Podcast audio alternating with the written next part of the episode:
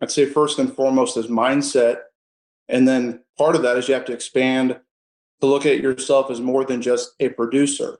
All lawyers, for the most part, we're producers. We have a problem, we do research, or we use our skills or experience to go fix that problem. Well, there's a lot more elements to a business than just who's on the production line. You're listening to Be That Lawyer, life-changing strategies and resources for growing a successful law practice. Each episode, your host, author, and lawyer coach, Steve Fretzen, will take a deeper dive, helping you grow your law practice in less time with greater results. Now, here's your host, Steve Fretzen. Hey, everybody. Welcome to Be That Lawyer. I hope you're having a lovely day. Well, it is another opportunity for you to learn how to be that lawyer, someone who's confident, organized, and a skilled rainmaker. On a fairly regular basis, people ask me, what does Fretzen do? And I tell them we only do two things, and we don't work with law firms. We focus on working with individual attorneys, and we do two things. We do coaching and training to help them get their business development efforts to the next level, something that's sustainable over a career. People go through my program one time and they've got it locked down and they do it, and then they should be self-sustaining through the rest of their career. The other thing we do is roundtables where we put high-functioning attorneys, managing partners, rainmakers in a peer advisory group where they can learn from each other, share best practices. And in fact, tonight I'm going to a Bulls game with a bunch of my groups and people, members from my groups. We're going to have a great time. And it's my first Bulls game in many, many years. I'm looking forward. And the Bulls actually don't suck, which is even better. So, and then of course, we've got lots of free stuff, you know, blog on my website, this podcast, I've got books, happy to send ebooks to anyone that asks and all that jazz. But the most important thing is why you're here listening to the show. And that is because I've got tremendous guests, and today is no different. I've got John Cannon, who is the founder of Cannon & Associates out of Oklahoma City, Oklahoma. How's it going? Good. How are you? Thanks for having me today, Steve. Yeah, it's my pleasure. My pleasure. And I pulled a quote out that I thought we could talk about for just a moment before we jump into the good stuff. This is a David Brinkley quote. It's, a successful man is one who can lay a firm foundation with bricks others have thrown at him or them. So anyway, to me, it's like, that's life. Like, life throws you bricks. And, you know, I've been in a plane crash. I've had, you know, all types of crazy stuff go down in my life. And I always try to take things that normally people would like freak out or panic. And I try to just take them and learn from them and try to like make my life better and just become a stronger person. And what does that mean to you when things are getting thrown at you and you kind of build a foundation? Yeah, well, I always think about the concept, or maybe a quote, that we're defined more by how we respond to failure than our successes. And so I think we all have adversity in this life, and it's important that we find a way to deal with that on a personal level, financial level, a business level, a leadership level, a spiritual level, and so many more. Yeah. Today, I saw my son walk to the bus. It's about 20 degrees here in Chicago. He walked to the bus in a T-shirt, no jacket, T-shirt, out the door. And I just was like, too bad, buddy. You know, you're going to freeze and you're going to have to figure that out, you know, yeah. Because if I tell him put a jacket, I'm going to get that. Come on, Dad. You know, what do you, you know, that type of thing. So I don't know if that's bad parenting or good parenting, but that's how I handled it. Yeah. I've only told him 100 times. So I think he's learning more from that mistake than you telling him you need to put a coat on. Sadly, or he'll just think like he's cool because he doesn't need a coat because he can handle the cold. I don't know what's going to go down, but the kid's tough. I'll tell you that. So let's get into the weeds here. So your background is unique. You have a strong military background, and you're still doing it. So talk about that and getting into law and growing your law firm, and then we'll talk about some specific subjects I've got planned. Yeah, I've got a lot of family that's been in the service, World War II and other armed conflicts, and I'd always had the desire to join the military. It didn't work after high school. I played football in college, and it didn't work right after college because my family. And I agreed to go to grad school first. And so after law school was when I joined up. I'm a judge advocate in the National Guard, and it's been a real blessing to me and my family. And I get to participate that at least once a month. I've gone on some active duty tours and just really enjoy that experience. And I think it's taught me a lot about leadership and running a firm and being careful with what you say and do and write. A lot of succinct writing and memos that happen in military justice and the JAG sphere. And so it's taught me a lot about being an attorney and taught me a lot about being a leader for our firm that's continuing to grow. Yeah. What was the, how did you start your firm and kind of what's been the trajectory of growth over the last number of years? The military actually helped me start my firm. I had a federal technician position for the Oklahoma National Guard as a litigation attorney. And that allowed me to do outside work that didn't conflict with my service to the National Guard. And at first it started out a random case here, a random case there, and it became more and more and more. And at one point, my boss, who's still my supervisor and the JAG Corps for the Oklahoma National Guard, he said, I think you need to slow down your private practice. And I said, I think I need to open up my own law firm. And after 3 months of notice, because it took a while to replace my role, I stepped out and I've been doing solo practice the past 3 years. Okay, but you're not a solo practice, right? You now have a full team? Right. I've got 5 staff attorneys and 8 people on our staff admin team. Got an office manager who is a reborn paralegal. She's been a paralegal for a long time and worked in the public defender's office here in Oklahoma City together many moons ago. And she is now officially our office manager. And we've got other paralegals, intake staff, client care director, an accounts manager. And we just keep growing, keep serving more and more people in our community. It's been great.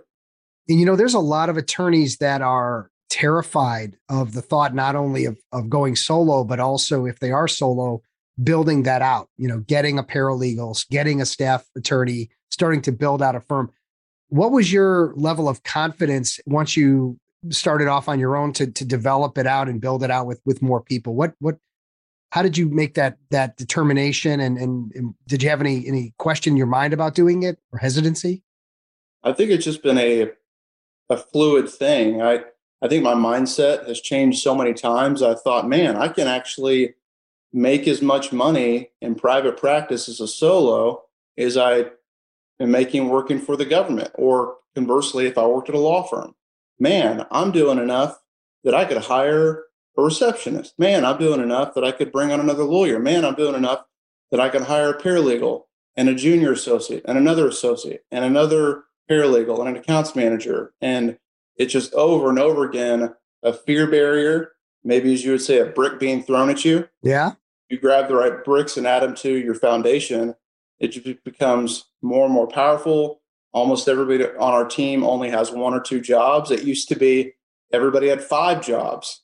And the larger we're getting, the more insulated we are in who's doing what, and the better people are getting at their roles because they're becoming more and more succinct in the role and responsibilities they have in the office. And obviously, John, this show is about, you know, being that lawyer. And I think you're demonstrating some of that in this interview so far. And I know it's going to get even better. Was business development and marketing something that you found needed to happen maybe ahead of to get the cash flow up to be able to expand? Was that a part of it? Yeah, I absolutely needed to learn more about running a business. I didn't get an MBA. I got what I think is the best education you can get in America, which is going to law school. And I've read books on law firm management, books on management in general, books on finance, books on marketing, books on sales, podcast after podcast. I probably listened to, at least 100 hours a year of podcasts on law firms and marketing and sales and metrics and all those things. So I'm just constantly trying to learn more.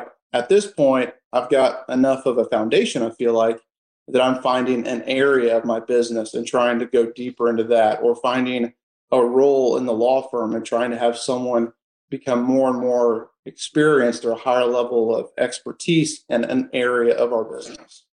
It's interesting. I know books are a great resource. And, but I am hearing more and more that podcasts have become sort of the go-to mechanism for learning and expanding, you know, how someone markets more effectively or develops better culture or business development, sales, et cetera. So it's interesting that you say that it was one of the key areas. Yeah. And I'm still an attorney that I go to court on a regular basis. And I, like a lot of attorneys, have a lot of windshield time. And I like listening to music as much as anybody else, but I spend 80 to 100% of my time in my truck listening to podcasts and trying to grow. And I just love that podcasts have, you know, titles and brief synopsis. So you can subscribe to the ones that are helping in a certain area, and you can read what the title is and skip to the next one if it's not relevant for you. Yeah. Yeah. And I fast forward through some parts of it. Like if I know there's going to be, and I've got some sponsors that are going to be starting with me, but you know, I'll fast forward through the sponsors if I know like what the timing is on it or something like that. It's okay. I heard somebody fast forward through my best of, because he's like, I don't care where people eat or, and I was like, but I always wonder if people like hearing about different places and different cities. Like I'm curious, like I'm actually going out to, well, by the time this airs, I will have already been back, but like Park City. And I was listening to one of my guests talk about, you know, things to do and place to see. And I'm like, well, now I'm going out there. So I don't know, people that travel like to maybe I think like to hear about new places. Yeah, I really like hearing that part of podcasts. The thing I skip, if I'm being honest, yeah, they've got a pre-recorded portion that lasts for 30 seconds or a minute. I skip past what I've heard every episode, but I like hearing the things that aren't on the exact topic. I'm with you. Anything that's repetitive that isn't in the like, you know, in the nuts and bolts of it, I try to go through anyway. Really interesting. So then what types of things are you doing to continue to stay profitable, to grow, to be successful? What are kind of like maybe two or three things that you find are really important that you could tell my audience that you're doing that they could emulate? So not to do specific shout outs, but a specific shout out to the book, Atomic Habits by James Clear. It's all about mindset first and foremost. I am now of the mindset that I'm a business owner that is an attorney. And so that was really a shift for me that's happened really in the past 3 to 6 months. And so identifying who you are and being comfortable, I think is really powerful. So in my mind, I have a law firm that is larger and more successful than we have right now. And so where we are at, that is in conflict with growth, that's strategic and we're helping more people, I'm trying to stay away from. So strategically, I see us as being a firm with 8 or 9 lawyers and, you know, 10 or 15 people in support staff. So that means you have to be conscious about growth and financials and all these different parts of a business. So I'd say first and foremost is mindset. And then part of that is you have to expand to look at yourself as more than just a producer. All lawyers, for the most part, we're producers. We have a problem. We do research or we use our skills or experience to go fix that problem. Well, there's a lot more elements to a business than just who's on the production line. So I think that's a big part of growth is changing your mindset and recognizing systems within your firm, your practice, so that you can continue to grow in those separate systems, not just in getting good CLE and becoming a better litigator. You know, I want to get back into systems in a minute, but you mentioned that book, Atomic Habits and Mindset. What was there one or two takeaways from that book, Atomic Habits, that you're able to share with us real quick? Yeah. So for example, as opposed to I need to work out more, I want to lose 5 pounds. I am a great athlete. I'm a healthy person. I, you know, always wake up and feel refreshed. So that's an example about, you know, you're thinking on the deeper level, not today. I'm nice to my wife, my Megan. We just celebrated 10 years. I am a great loving husband that does things for my wife, or I'm a good father and I do things for my kids. So it's not like making a conscious choice on the surface level of today, I'm going to pick up. It's, you know, a deeper level of your identity, identifying yourself as a good father, a good husband, a good spouse, a Christian, or whatever your faith may be. I am a successful law firm owner. I've got great employees and we take care of great clients. That's a mindset level. Like it's a deeper level. And I think it gets to the core of who we are. And for me, it helps me to see things at a deeper level than today. I hope I make it to the gym and work out, if that makes sense. Yeah. So it's almost like either positive self-talk or positive imagery of who you really are, so that you see the positives and see the, you know, what you're really doing for your clients, what you're doing for your family, and your, you know, and then your behaviors will emulate what you're saying. Yeah, it's absolutely like a concrete perspective on the identity you're trying to obtain. And then things that don't comply with that, you they are in direct conflict with how you see yourself. So I am the owner of a multi-million-dollar law firm. Anything that doesn't comply with that, I'm working towards shifting out of or seeing as in conflict with the identity I'm trying to get to. Okay. And then the tactical part of habits, of building habits, what anything there as far as like, all right, so I've got that positive imagery and self-talk. Are there things that I can do that are on the ground constructive to make the habit happen? I think it's protecting your time, protecting your energy. I am a big advocate of block calendaring. I know that your listeners can't see it, but I'm holding my paper planner in this hand that's got day, week, month, annual planning. I've got a duplicate type tracking system on my iPad, and I've got a 12-month calendar up on my wall that is every day of the year. And so I put things strategically in my day, my week, my month, my quarter, and the year. And I can't remember the name of the book or the author of the idea, but the 12-week year. I think that's a great idea of reevaluating things and looking for what can I do in the next week? What can I do in the next month to grow in marketing and sales and team and client services and production and your building, your financials and yourself, all these different parts of a successful firm.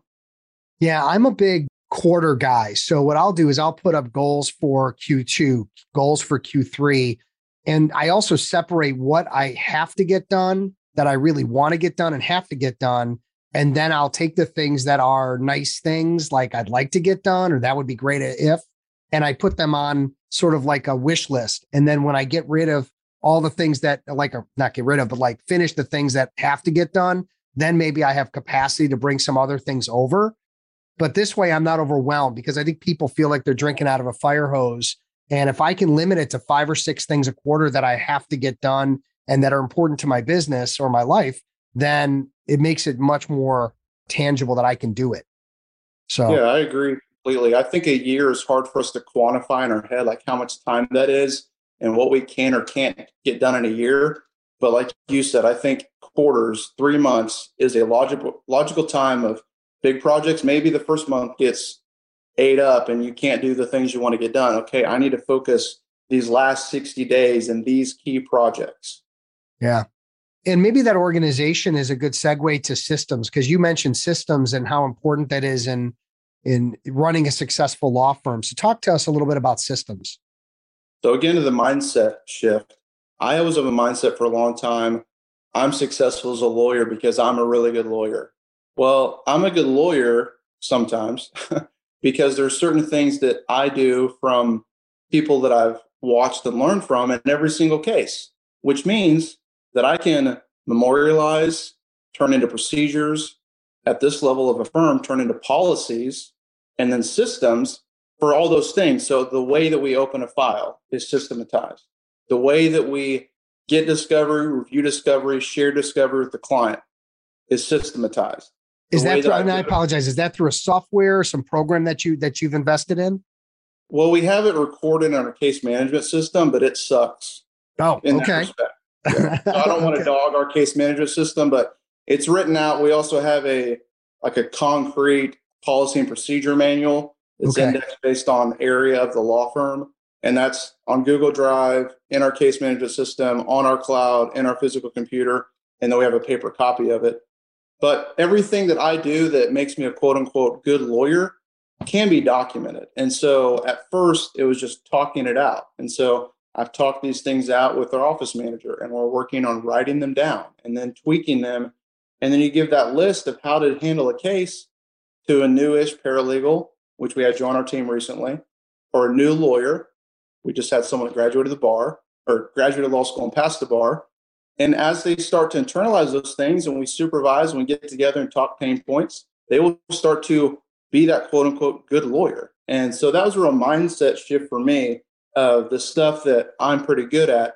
I can write down, I can delegate. And if it's done 80% as well as I do it, then it's worth the time that I'm getting back.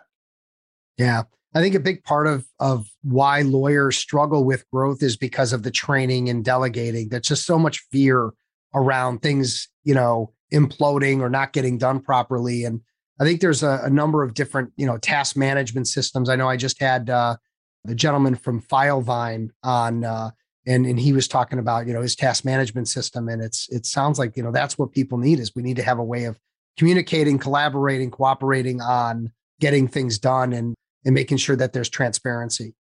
Yeah, I think it's important to look at the spectrum because I recently was on a video chat with a peer that has a criminal defense firm in a different city, and they are task listed and check the box and mark things to a level that I don't think would be helpful for our team. I think it might be a little micromanaging.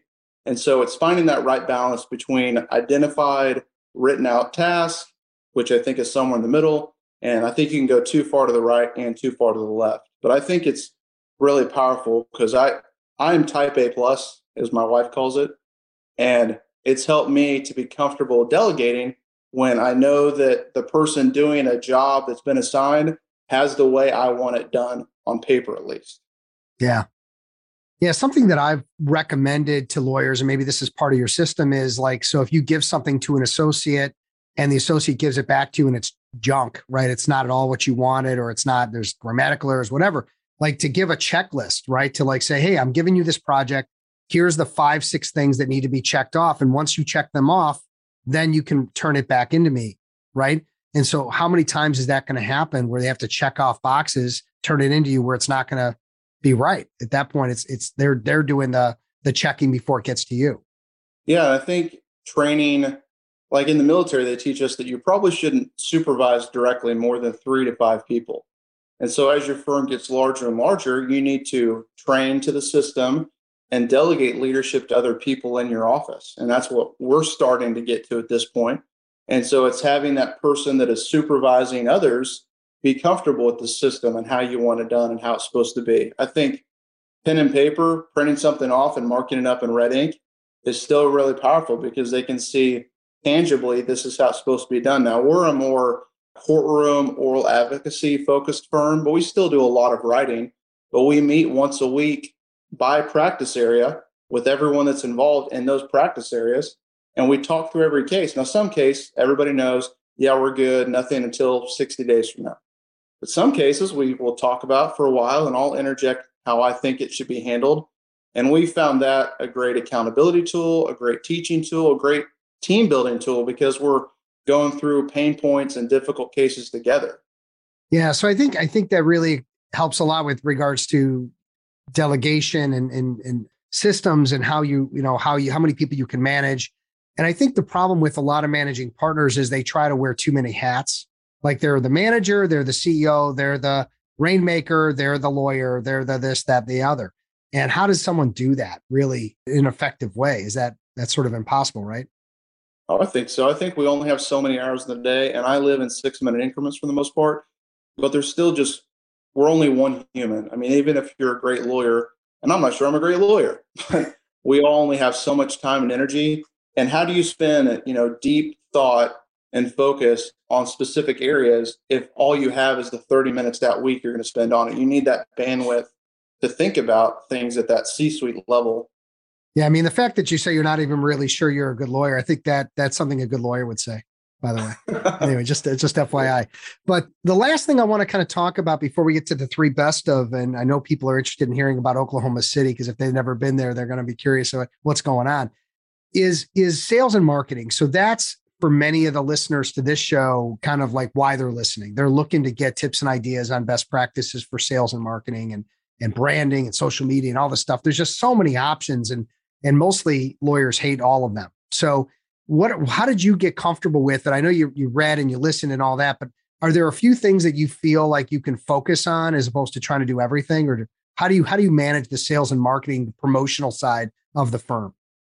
Yeah, so I have subcontractors and, I routinely evaluate their performance, see if there's a return on investment. They've got key performance indicators that I evaluate whether they're hitting those marks or not. But I think, you have to be able to delegate some things, and marketing is a good one because lawyers were not natural at marketing. I mean, it's something I'm passionate about, but if I don't hand some of it off, I'll spend all my time on marketing. But I think there's really passive marketing and active marketing.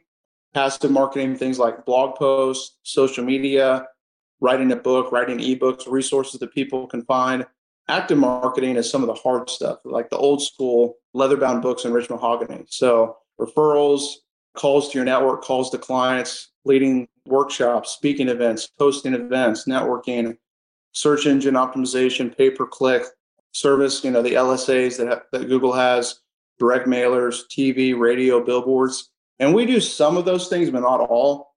And I don't know if this addresses your question, but I believe that Google owns marketing right now, at least for lawyers. I feel like if somebody has a question in my area, they don't call a friend or reach out to the family attorney. We've turned into Mexican restaurants. They look us up and see how many Google reviews we have. Is it 5 stars? Is it 1 star? They ask a question online. Am I going to be able to see my kids after I get divorced from my wife? Well, if they find your website on the first page of that Google search, which gets more than 85% of the traffic of online search, so Bing and Yelp, those other things exist. But I think if you serve one master, Google is the one to pick. But having high quality content, putting it up on a regular basis, having search engine optimization that does well, having a website that gives lots of useful information. If you're giving people the right answers, you're building the keys of marketing, which is know, like, and trust. If they know you because they find you, if they like you because of your message and your brand and how you present, and if they trust you because you give them good content and answers to pain points for free, that's been game changing for us. Yeah. And I think you've got a video on your website that was just really clean about, just to make me feel warm and fuzzy about, working with you if I was looking for a lawyer. Yeah. It took a long time to get to that. We have a YouTube channel that needs a lot of work and a lot more time, which is one of my goals this quarter. We've got a bunch of videos on our website, but we recently hired a local media company that did, I think, a great job, comparable to Crisp Video. They're a national firm and they do great work. But this local company I've got a relationship with now. They're going to do other videos for me. And we built kind of that know, like, trust us video. And I had a meeting with them last week, and they're going to come and do more and more videos. We're going to do a video that's just client testimonials. We're going to do a video about working with us on your family case, working with us on your criminal case, and just time. Over time, you can do more and more content. We didn't invent our website that has 2,000 plus pages of content in a week. It's been years. I've been adding content to our website every week for 3 years. So if somebody is just getting in the game, get a good website designer. I would be happy to share mine with you. It's not a national firm that you have heard of already. And get a good website up, give value, give knowledge, teach people about their pain point and what as a lawyer that they would want to know. I think back to something I heard a long time ago. I thought was pretty funny. I know how to, that's a good example. There are things that I know how to do. Like if I watched a WebMT video, maybe I know how to operate on my ankle. That's a terrible example. The idea being, just because you learn how to do something doesn't mean you want to do it yourself. Yeah. We still go to restaurants, even though we know how to make dinner. Yeah. Because it's nice to have someone cook for you. So if you give people the secret sauce and they trust you, they're still going to hire you to fix their legal problem. Yeah. And I think the other thing that kind of a takeaway is, a lot of the marketing, if you can find the right agency, the right individual, whatever, to take the marketing to some degree off your plate. It doesn't mean you can't be involved, doesn't mean you can't set metrics or that you can't still do some marketing. But if you're looking to have a robust messaging, branding, social media campaign, you need to outsource it generally, and then leave the business development up to you. That's where I come in. I'm teaching lawyers how to do the ground game, the groundwork. Okay. That's harder to delegate. There's a few firms that have delegated it to salespeople, and for some, it might be working. I know a couple successful people in that role. Generally, though, lawyers have relationships with other lawyers. They have relationships with clients. The work is out there. We just have to go get it. But you have to then have the marketing as your backup support way to get your name out there and also to convert. So I think that's really smart that you've delegated a number of things because you realize you can't do everything. It's impossible. And they're separate systems in a law firm, and I think oftentimes we only think about the ones that we're good at or comfortable with, but marketing exists for law firms. You have to have it or you're not going to get new clients. Look what happened during the pandemic to some law firms that have been based on referrals only or based on some other successful business. You have to have sales in your law firm, whether it's internal or external. You have to have people that know how to sell, know how to follow, know how to reach potential business You have to have production. You have to have people good at getting the work done. You have to have staffing. You have to have your physical space where you do the work. You have to have financial controls and metrics that you look at. And then most importantly, we all have to have the you, the person that is the brand, the person that is the captain of the team. And I think I try and delegate as many of those as I can. But we're going through the pain point or the fear point I have right now of hiring a full-time marketing assistant or director of marketing, because I never thought that I would hire somebody that their job would just be to market our firm. But it's feeling like that is a possibility. So we've already done in-person interviews. We've got somebody we've met with Get Staffed Up, another virtual company that I didn't like as much as Get Staffed Up, and I won't say their name. But, you know, that's a pain point. That's a fear point for me. And I'm trying to break through that threshold myself, because I think that could be game-changing for us where we are at. Yeah. Well, listen, keep up what you're doing. Everything sounds like it's working and you're on a great trajectory. Your mindset and your attitude are terrific. And I think it's terrific. So, John, if people want to get in touch with you, what's the best way for them to reach out? Yes, you're welcome to call our office any day. We've got it answered 24 hours, 7 days a week. It's 405-657-2323. You can visit our website, which is jpcannonlawfirm.com, or you're welcome to shoot me an email, john@jpcannonlawfirm.com. Terrific. Thanks so much. And let's finish up with the three best of, since it's something you're not going to fast forward through, and hopefully other people aren't either. Now that I heard that someone did. That's okay. So coming out to visit you, Oklahoma City, you're 4 miles outside of the city. Where are we going? I'll treat. You take me out for a great night out. Where are we going? Absolutely. So we're in Oklahoma, cattle country. So we would definitely be going to one of our favorite steakhouses. Oh, yeah. Mahogany. It's top notch. The Ranch Steakhouse. Both, I would say, 5-star restaurants. You could do a 10-course meal at either one if you want. Wagyu, prime rib, Angus, dry aged, and every side dish you can imagine. So we definitely go to a steakhouse. Okay. If you're coming anytime soon, we could go hunting. Rifle season opened up on Saturday. So did duck season. And I dropped off one of the biggest bucks of my career this morning here in Oklahoma City after opening rifle weekend. How many points? 11 points. And I think is my biggest so far. We were all scored in a day, and he was 150 point buck. So wow. Beautiful. Beautiful. Dang big. Yeah. It was pretty awesome to get him. And then you turned that in to get it processed. Yeah, I dropped off the cape to have a shoulder mount done of him. Oh, okay, sure. Wow, yeah. Awesome. And then last but not least, Oklahoma doesn't have a lot going on, but we sure as heck have football. Oh, so yeah. Trying to get you to an OU or OSU football game. Bedlam's coming up around the corner, so I'm anxious. Boomer soon. Awesome.